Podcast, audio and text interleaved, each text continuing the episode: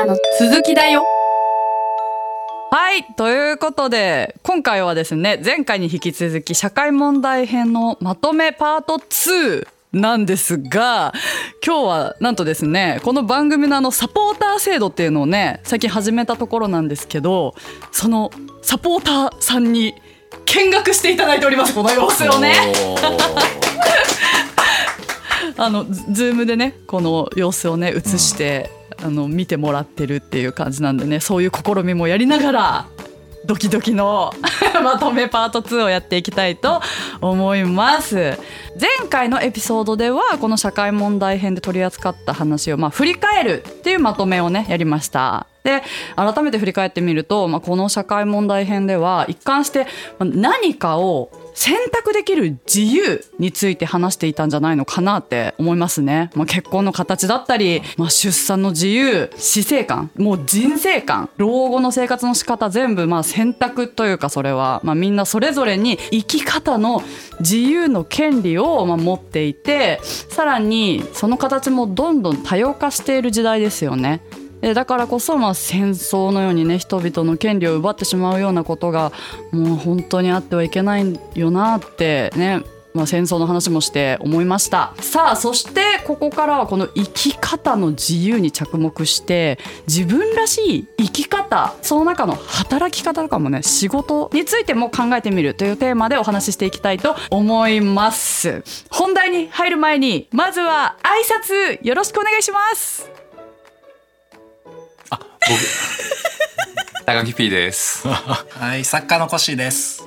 あ谷先生もまだ喋ってないですよねあはいいつも通り、えー参加してます谷ですはい。なので、今日はなんと、このもうビッグファイブチーム4人全員でお送りしていきたいと思いますが、まあ、なぜ2人にも入ってもらうかというと、今回この自分らしい生き方働き方を考える上で、まあ、当たり前ですけど立場や状況によってね人それぞれだと思います。でそんな中、まあ、たまたまこの4人は異なる働き方をしていてそれぞれの立場からま考えていく、ね、でみんなの意見を聞いてああだこうだ言いたい。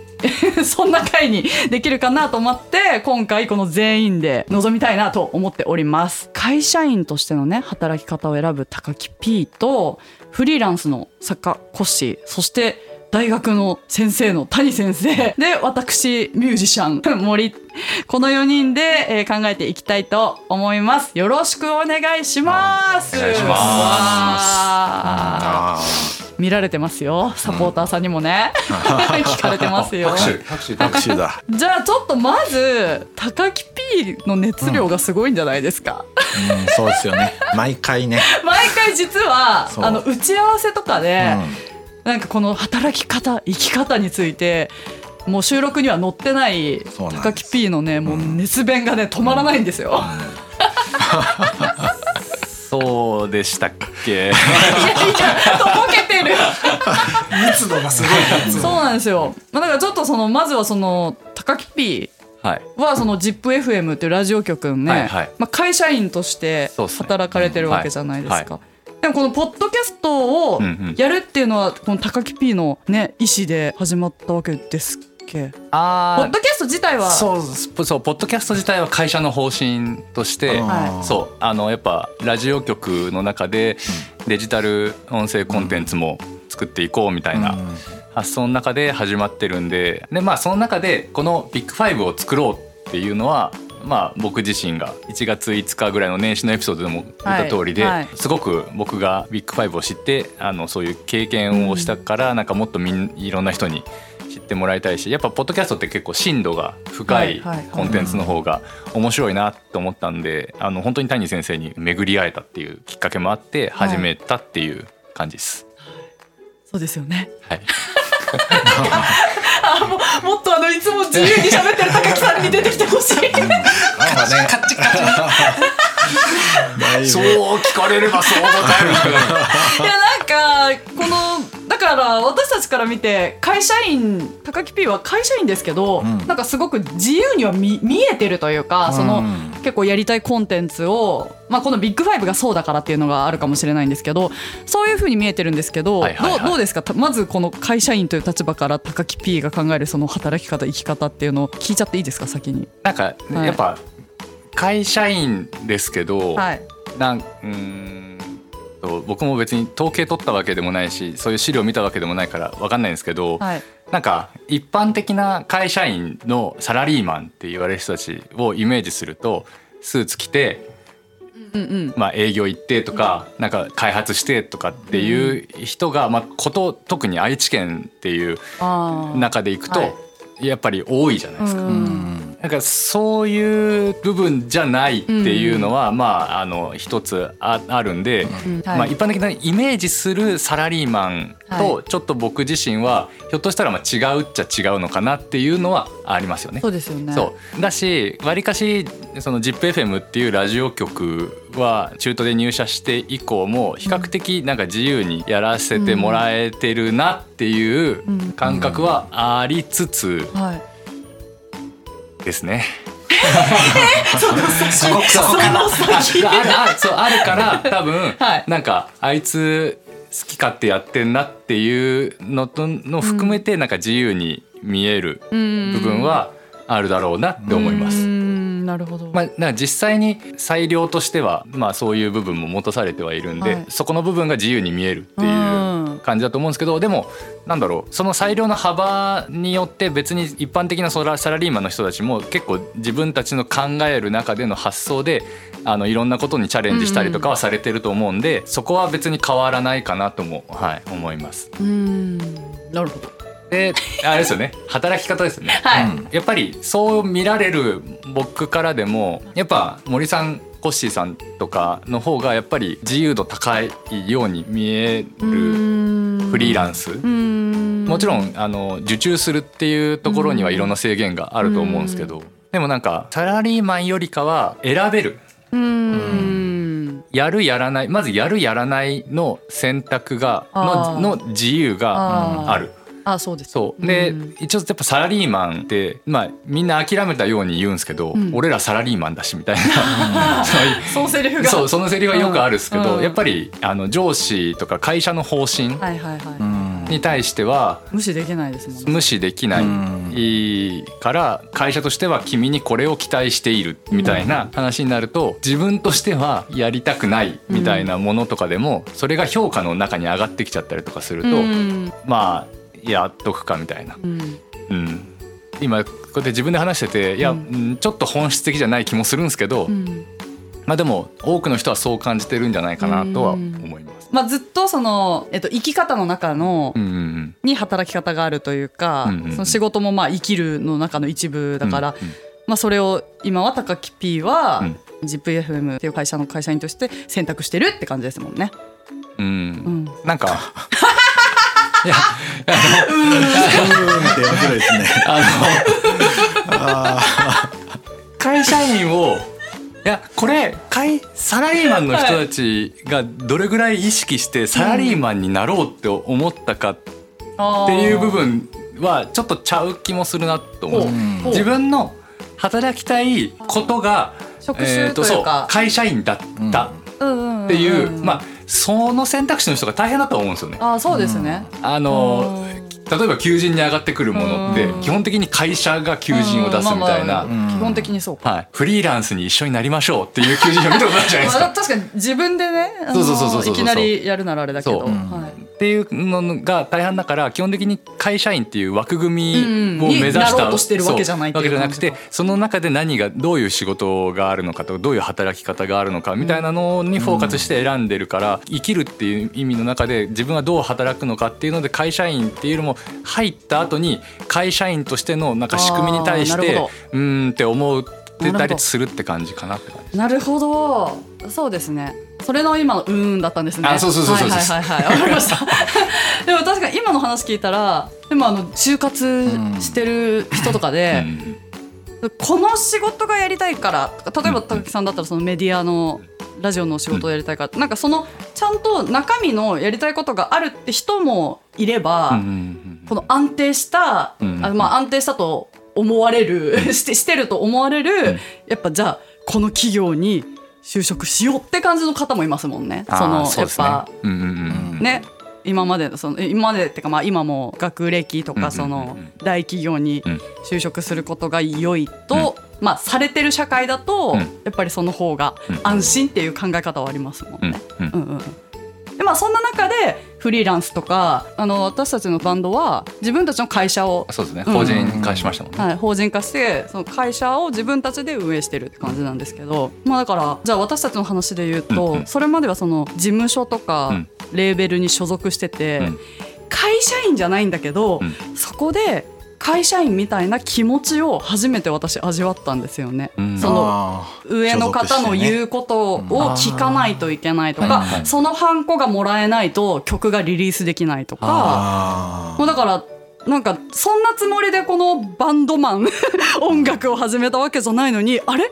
これって世に言うなんかそういう会社員が上司の許可が出ないと GO できないみたいなそういう感じじゃんって初めてそこで思い知ったっていうか。はでそれで別に、まあ、うまくいく人たちもいるし、まあしかもそこもどんな人じゃないですか結局、うん。その人人間がなんかすごくマッチしてればいいのかもしれない、うまくいくこともあるかもしれないし、だけど、まあ、私たちは自分たちの選択として、もうそこをやめて自分たちでやっていこうって決めて、うんうんうんまあ、今独立したっていう形で今に至るんですけど、だから相当自由で。本当に自由なんですよ。もうなん全部自分たち次第っていうか、うん。じゃあ曲のリリースのタイミングだってそうだし、本当全て自由なんですけど逆になんか前もこれ打ち合わせの時にわーわー喋った気がしますけど、自由だからこそ、うん。なんか誰かにちょっと管理してほしいなっていう気持ちも出てきたっていうか、全部自分たち次第すぎて。あの甘くもなっちゃうこともあるし、なんか管理されてることによって頑張れるみたいなこともあるよなって、今改めてちょっと思い始めてるっていう感覚はありますね。でもやっぱ自由か自由じゃじゃないかで言われたら相当自由です。はい。じゃあちょっと僕いいですか？はい。もちろん。フリーランスのあフリーランスの。でも会社員経験もあるかし。なんですよ。僕えっ、と3社今まで3社会社員やってきて、うんそんなに？そうなんですよ。で4社目なんですよ4社4社目じゃないわ。3社目やってからの今独立でフリーランスやってる。なん。ですけど、で僕意外とやりたいことがそんななかったっすよ。会社に入った時も、うん。その今目に目の前にあるうん。リストから、うん。あこれ一番良さそうだなみたいな、うん。まあ人で選んだんですけど、うん。そのここで働いてる人楽しそうだなみたいな、うんこの人いいなみたいなので入ったりしてやりたいこと別になかったんですけど結構僕意外とそのなんていうんですかね与えられた場所の中で楽しめるタイプおおなるほど。うんうんなんですよ。で前それが多分谷先生は開放性が高い人はそういう傾向があるみたいなななんか言ってたから、多分それのタイプで、うんうん。住めば都みたいな、うん。そうそうそうそう。意外とそういうタイプでだからそういう意味ではなんか会社員向いてたって自分の中で思ってたんですよ。そっかそっか。だからなんか管理されるのもそんなに嫌いじゃなかったんだけど、なんでフリーランスになったかっていうと、うん。基本的にはその枠の中にいていいんだけどちょっとだけその枠の中から外れてみたいみたいな欲がいちいち出てきちゃうんですよ。もっと外の世界見てみたいみたいな。あなんかそれが出てきちゃってそれであれじゃあここの場所おかしいなって思うタイミングが絶対出てきてどんな場所にいても。ーしばらくするとそう思い始めるみたいな。あれこれこの場所おかしいんじゃないみたいな。その隅をつつきたくなっちゃうっていうか、壁をこうトントントントン叩きたくなっちゃうみたいなとこで。ってなった時にそれをやめられないんですよね。そのトントン叩いておかしいと思ったらそれをああもう戻れない。飲み込めなくてうん。言っちゃうしそれが向こうから言われることもなんか理解できるというかうん。自分の中で落ち着かないといやわかんないっすみたいになっちゃってこれはちょっとやってらんないなみたいになっちゃって。これでもきっかけはやっぱ開放性ですか谷先生。協調協調性かな。やっぱりそうだよね 協調性。めっちゃ低く腰だったよね。そうそうそう。あそうか。20 20ぐらいそうか協調性だ。そうだね。でも最初はそうやって楽しめるんだね。そうなんですよね。それは外交性とか開放性とかがあるからなのかな、あーきっとそう思います。やっぱり開放性あるから新しいところに行ったら、うん。あこんなこともあるんだ、うん。これ面白いなみたいな感じでいろいろと勉強して吸収するんですけれども、でも協調性が出てきちゃう。そののなさが出てきちゃう。んだやってるともう自分のペースでやりたくなっちゃうとか もう自分のやり方でやりたいから会社のルールなんかクソくらいだみたいに なっちゃうんじゃないですかね。まさにそうそうですねね。へーそれを経てのフリーランスってこと。でフリーランスになってみて、うん。そうするとフリーランスだとそういうしがらみからははい解放されるんですけど、でも逆にはい。ずっと怖いんですよね。いつ切られるかとか、あいやそりゃそうだそよね。う。だから逆にそこで縛られるんですよ。あはいはいはい。断れないとか、はい。断りきれないとか、はい。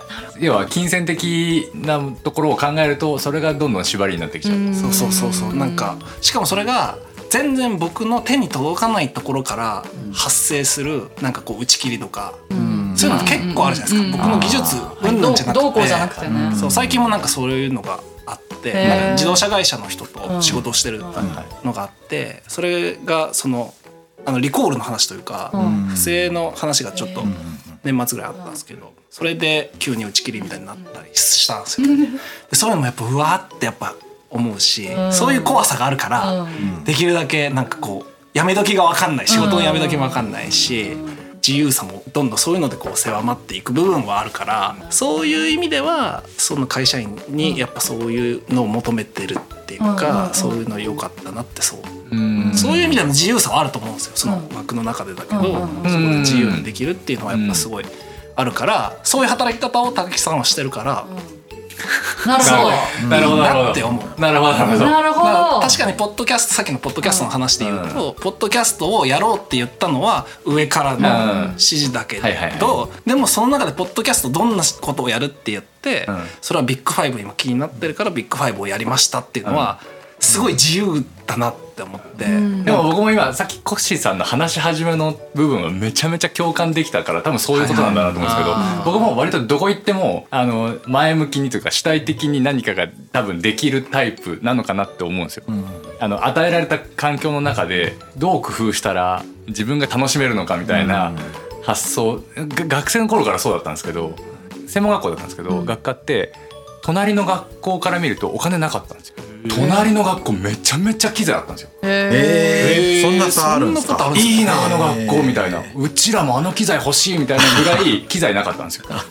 なかったんですけどめちゃでも面白かったんですよ。なんかプロの現場見せてもらってプロの現場ってもう当たり前ですけど機材とか揃ってるじゃん、うん。うちの学校全然機材ないけどでもあの真似は絶対にできると思ったんですよで与えられた中でやっぱ工夫してやってるとめちゃめちゃ楽しいみたいな、だからなんかコッシーさんが言うあの環境はもう与えられてるけど、その中で楽しめるっていうこそのコッシーさんの発想はあ自分にもある気がするなってすごい思いました。谷先生は？はい生はいつも私たちがギャーギャー言ってるのを、あの聞いてくださって、ふむふむってまあ、多分 分析分析してくれてると思うんですけど、はでも今回はでも谷先生も、その一この4人の中のね一人の働き方、気になりますよね。気になります教授の教働き方。はい。ねはい。でもちなみに谷先生は会社員ともまた違うんですか、いや基本的には雇われてるので会社員と一緒ですよね、へー。立場としてはね。もらってるのは給料ってそうで感じですよね。す給料ですよね、であの大学が社会保保障とかをもちろんそうですね。会社員のそれと同じ感じ、はい。そういうことです。あなるほど。なるほど。その個人事業主などではありませんね、うん。プロ野球選手とかだとね個人事業主ですけれども、うん。中日に入ってたとしてもね、でまあ音楽家もねそのレーベルに所属したとしても、うん多分個人あ事業主だと思うんですけど所属しても。はい、大学の先生は基本的には会社員と一緒ですよね、あくまで雇われてる立場ですよね、うんうん法人に雇ってもらってますよね、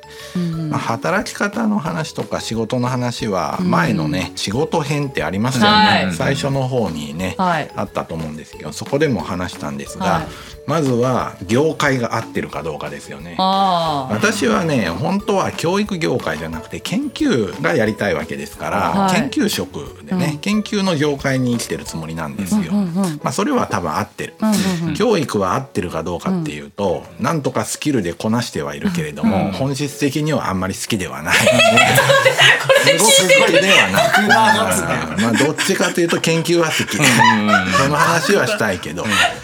さん。が聞いてる、でも大概大学の先生は多くの人は研究が好きで教育の人はそんなに多くないと思います。もう理系とかだともうもっと教育を軽視してくると思いますね。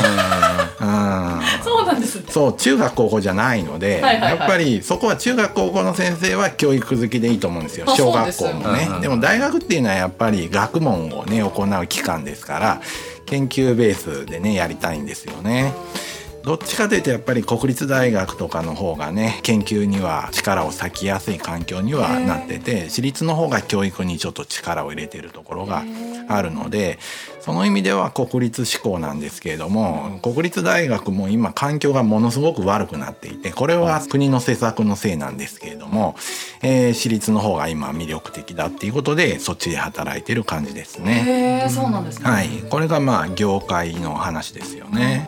でまあ一応大学はね研究させてくれるから合ってるかなとあの思ってます。で職種なんですけれども職種としてはアイデンティティは研究職なんですけど学生から見るとね教育職で基本は授業する人だというふうにしか思われてなくてですね。そうか。ここはものすごいギャップがありますね。うん。でも今本当谷先生おっしゃられたみたいに、うん。なんか小中、まあ、高がどうかっていうのはあるあるんですけどでも大学ってやっぱり教授、そうなん准教授みたいなのがそもそもうん。そのすごい突き詰めた分野に対してすごい研究してるところにそれどういうふうか教えてくださいみたいなうん。対応の構図ですよね。そういうことですよ。本来ならばというか。ん。そうなんですよ。そうするとその突き詰めて研究してる人たちからするとまあ面倒くさいけど意欲あるんだったらいいよ。教えてあげるよぐらいの。そこまで偉そうではないけどね。でもそうですよ。基本はそうであってほしいなんかですよね。そうですね。そうそう。なんかあるべきって言ったら言い過ぎかもしれないですけうん。どでもなんか大学ってちょっとそういうところなんか僕も高専で学校でしたけどなんかやっぱり基本的には研究がやりたいんで僕はみたいな。理理系なの特に。そう理系は特にそうなんですよね。だから、うんあの研究やってる片手間で、まあ、ちょっとまあいいよ教えてあげるよぐらいの感じなんだろうなってすごいそう思うといや学生大学生たちを意識を変えたまえって思いますね。そうなんですよね。またね文系と理系で全然違っててですね。もうやっぱり理系だと大学院に行くのが当たり前ですし、大学院に行くとですね、その研究室にですね、大学院生がね30人とかいたりするわけですね。でみんなでですね国際学会とか行ったりね、学会発表したり論文書いたりする人たちがいるんですけど、文系で私立だとあんまりそういう人がいないので、空気としてはどうしても教育重視の空気になっちゃうんですよね。この辺はもうちょっと変わってほしいなと思ってですね、えーいるんですがまあ我慢してですね やってます。だいぶだから、えーみんな妥協点みたいなものは見出しながらやってるとは思いますね。うん。ちなみに、はい。研究者ではい。フリー。はいな人とかもいるんですか？フフリーのね研究者。大学とかそういう研究機関じゃなくて、はい。研究機関じゃないって言い方もはい。微妙かもしれないですけど、うん。民間のね、うん。企業でやっぱり研究するっていうのは大いにありえますね。企業の中にもいっぱい研究部門はありますから、うんうんうんうん。そういう部門でやってるところはありますよね。はい。なるほど。で独立してねやる人は例えば心理学だったら、このカウンセリングするね、うん。心理師っていう職業の人たちがいるわけで、うん。これはもう個人で独立してね、あの相談書を自分で作ってですねやったりする人はいますよね。これはやっぱり組織に入ってると自分のやりたい治療法ができないとか枠があったりすることで制限があるのでその理由でやっぱりフリーに行くような人がねいるんじゃないかと思いますね。そうだからまあ業界もまあまあ合ってるし職種もまあまあ合ってるだろうと、うん。であとはもう一個が労働環境とか働き方の問題ですよね。どのぐらいそ自分に裁量があるかとかですよね。れはい。まあどうしてもねこれはね裁量は皆さんが思っているほど大学の先生はない。もう意外とねあのもう組織人だなって思うことがいっぱいあります。はい。もう会議とかばっかりですよ本当にね。それって、うん例えばその普通の一般会社員だと、ん。例えば残業とかこうこの時間からこの時間まで働いてみたいなのがあるじゃないですか、うんうんうん。大学の教授もそういう感じなんですか？時間はねまあそこはフレックスなんですけれどもフレックスだからといって教授会は水曜日の5時からね6時7時ぐらいまで特に終わりも決まってないので終わるまでやるわけですから、その意味では時間決まってますよね。ええまあ金曜日の1限目はこの授業っていう意味では決まってますよね。だから結構決まってる。一応でもフレックスってことになってるから、フレックスって言われながらも結構縛られとるなと思うのでそこまで自由な感じしないですね。ちなみに、はい。大学の、まあ、教授とかも含めて働き方改革の波ってそこにも来てたりとかするもんなんですか？そこは全然違う？どっちかというと職員さんの方が働き方改革の影響はあって先生方はそんなに影響してないようにね思うんですがところがねあの文部科学省がね大学をこういうふうに変えていく変えていくっていう改革の波が来てるのでその影響でね、えー巻き込まれてね、えー働き方が変わっちゃうってことはありえますね。うん、もうちょっと自由にね働けるかなとかね、もうちょっと自分のやりたいことできるかなとね、あの思ってね今の職業には就いたんですけれども、はい。期待外れですね。残念ながら思ったほど研究ができなくって研究をするためにやらなきゃいけないコストがい非常に大きいですねやっぱりね。でもまあ仕方ないですね。